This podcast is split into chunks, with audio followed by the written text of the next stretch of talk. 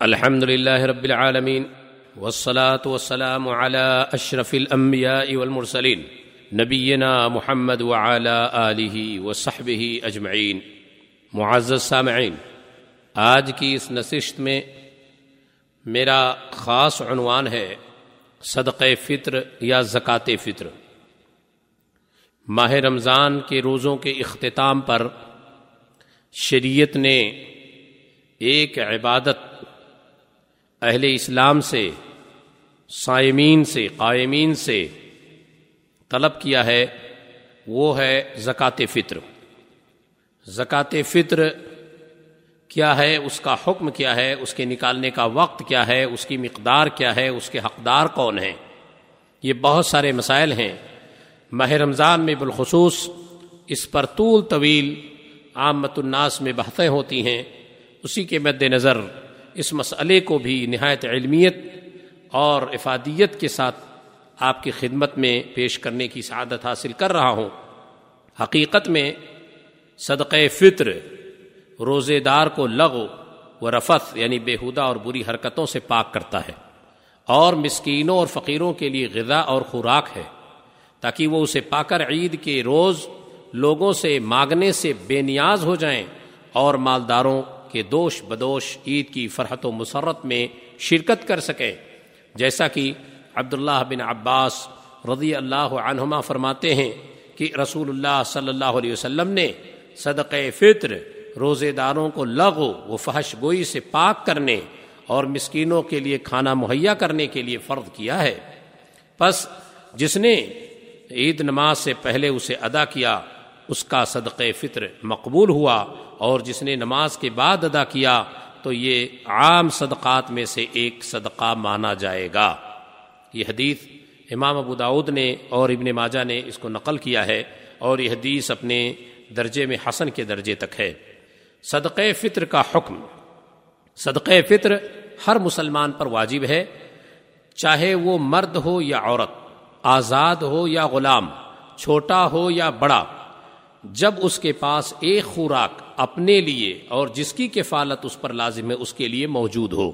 اس کے لیے زکوٰۃ کی طرح سے کوئی خاص نصاب متعین نہیں ہے کہ سونا اتنا ہو، چاندی اتنا ہو، غلے جات اتنے ہوں، سبزیاں اس اس نوعیت کی ہوں، تو اس پر اس مقدار میں زکوٰۃ واجب ہے۔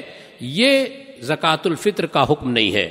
زکوٰۃ الفطر کے لیے یہ ہے کہ اگر آپ اور آپ کے تحت جو لوگ ہیں ماتحت جو لوگ ہیں، اگر ان کے کھانے پینے بھر کا ہے، اسے زائد ہے، تو آپ اسے صدقہ فطر ضرور ادا کریں۔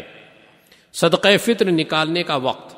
عید الفطر کی رات سورج ڈوبنے کے بعد سے شروع ہوتا ہے۔ عید الفطر کی رات یعنی جب تیس روزہ یا انتیس روزہ آپ کا مکمل ہو جائے، سورج ڈوب جائے اور عید کی عید کا چاند نظر آ جائے، تو اس وقت یہ شروع ہوتا ہے۔ اور یہ نماز عید سے پہلے پہلے تک ادا کرنا ہوتا ہے۔ یعنی نماز عید پڑھنے سے جاتے وقت اس سے پہلے ہی آپ ادا کر کے نماز ادا کرنے جائیں۔ اور افضل وقت یہ ہے کہ عید کے دن نماز عید سے پہلے نکالا جائے۔ افضل یہی ہے کہ جب آپ نماز پڑھنے جائیں تو اس کو ادا کر کے جائیں۔ صدقہ فطر کی مقدار یعنی کتنی ہونی چاہیے؟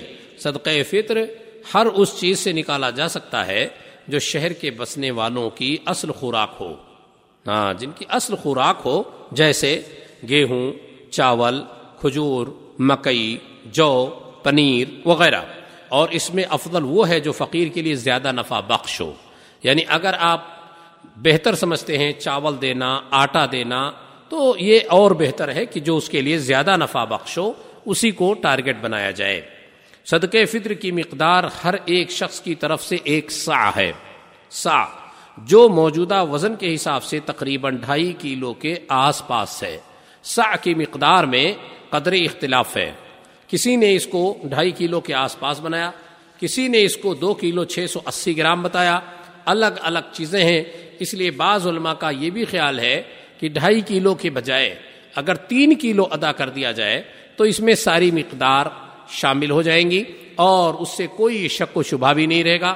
اس لیے بہتر یہ ہے کہ ڈھائی کلو یا اس سے زیادہ نکال دیا جائے تاکہ شک کا دائرہ بالکل محدود ہو جائے اور کسی کو شک کی گنجائش نہ رہ جائے۔ صدقہ فطر کے چند اہم مسائل ہیں جنہیں آپ کی خدمت میں پیش کر رہے ہیں۔ زکوٰۃ فطر یا صدقہ فطر عید سے ایک دن یا دو دن پہلے نکالنا جائز ہے، لیکن اس سے اور پہلے نکالنا درست نہیں۔ ہاں یہ یاد رکھیے مسئلہ کہ ایک یا دو دن پہلے زیادہ سے زیادہ نکالنا جائز ہے، جائز کے حد تک ہے، اس سے زیادہ اور نہیں اس سے بچنا چاہیے۔ بلا کسی عذر شرعی کے عید کے بعد زکوٰۃ فطر نکال سے اگنہگار ہوگا اور نکالا گیا صدقے فطر عام صدقے کے درجے میں ہوگا۔ اور اگر کسی معقول عذر کی بنا پر صدقے فطر نکالنے میں تاخیر ہوئی تو قضا کی حیثیت سے کوئی حرج نہیں ہے۔ ایک اہم مسئلہ یہ بھی ہے کسی خیری جماعت کو زکوٰۃ فطر نکالنے میں وکیل بنانا جائز ہے۔ عام طور پر یہ ہوتا ہے کہ ایک آدمی پیسہ ہی دے دیتا ہے۔ آپ پیسہ نہ دیجیے، بلکہ وہ پیسہ کسی خیری ادارے کو وکیل کی شکل میں بنا کر دے دیجیے تو یہ جائز ہے۔ اس کی شکل یہ ہے کہ اسے زکوٰۃ فطر کی قیمت ادا کر دی جائے اور وہ آپ کی طرف سے غلہ خرید کر مساکین میں نماز عید سے پہلے پہلے تقسیم کر دے۔ یعنی ایک ہے کہ آدمی بذات خود وہ پیسہ کسی مسکین کو دے اور ایک ہے نہیں، وہ پیسہ کسی خیری ادارے کو دے دے اور خیری ادارہ آپ کے مقام میں آپ کا وکیل بن کر کے آپ کی طرف سے وہ غلہ پہنچا دے۔ حمل کی طرف سے زکوٰۃ فطر دینا ایک مستحب عمل ہے۔ یعنی اگر گھر میں آپ پانچ افراد ہیں اور پھر کسی خاتون کے پیٹ میں حمل ہے تو اس حمل کی طرف سے بھی زکوٰۃ فطر نکال سکتے ہیں اور وہ بھی ایک مستحب عمل ہے۔ زکوٰۃ فطر کیش کی شکل میں دینا جائز نہیں۔ بہت سارے علماء، شیخ صالح فوزان، شیخ ابن باز رحمہ اللہ اور دیگر علماء نے اس کی اجازت نہیں دی ہے۔ انہوں نے کہا کہ کیش کی شکل میں زکوٰۃ فطر دینا جائز نہیں، بلکہ یہ خلاف سنت ہے۔ کیونکہ اللہ کے نبی اور صحابہ کرام میں سے کسی سے بھی زکوٰۃ فطر قیمت کی شکل میں نکالنا منقول نہیں۔ اور یہ بھی معروف ہے کہ جیسے آج کے زمانے میں کیش موجود ہے، رسول اللہ صلی اللہ علیہ وسلم کے عہد میں بھی کیش کا وجود تھا۔ درہم اور دینار کی شکل میں کیش پائے جاتے تھے یعنی سونے اور چاندی کے سکے موجود تھے۔ اس کے باوجود بھی اللہ کے رسول صلی اللہ علیہ وسلم نے اور صحابہ نے غلہ ہی کو نکالا، کھانے پینے کی جنس کو نکالا۔ جہاں روزے دار کا روزہ اختتام پذیر ہو وہیں زکوٰۃ فطر ادا کریں گویا زکوٰۃ فطر جہاں آپ روزہ رکھتے ہیں، وہاں کے مسکینوں کا حق ہے۔ اور یہ وہیں کے فقرا اور مساکین کا حق ہے، لہٰذا اس کا دوسرے ملک منتقل کرنا بھی جائز نہیں ہے۔ کیونکہ بعض علماء اس کو بھی جائز نہیں ٹھہراتے کہ آپ یہاں کی زکوٰۃ فطر کو آپ ہندوستان یا پاکستان یا دوسرے ملکوں میں منتقل کریں۔ اگر کوئی شخص ایسے ملک میں ہو جہاں کوئی بھی زکوٰۃ صدقہ فطر کا حقدار نہ ملے۔ یعنی وہاں کوئی ہے ہی نہیں۔ مسلمان کی تعداد یا تو اتنی کم ہے کہ وہاں کوئی لینے والا نہیں، یا اس پوزیشن میں ہے کہ اس کے حقدار نہیں۔ تو یہ، تو اسے قریب ملک میں اس کے منتقل کرنے میں کوئی حرج کی بات نہیں ہے۔ جب وہاں ایسی صورت پیدا ہو جائے کہ کوئی آپ کی زکوٰۃ فطر لینے والا ہی نہ ہو، تو دوسرے ملک منتقل کرنے میں کوئی حرج نہیں ہے۔ صدقہ فطر عید کی نماز سے پہلے پہلے اس کے حقدار تک پہنچنا واجب ہے۔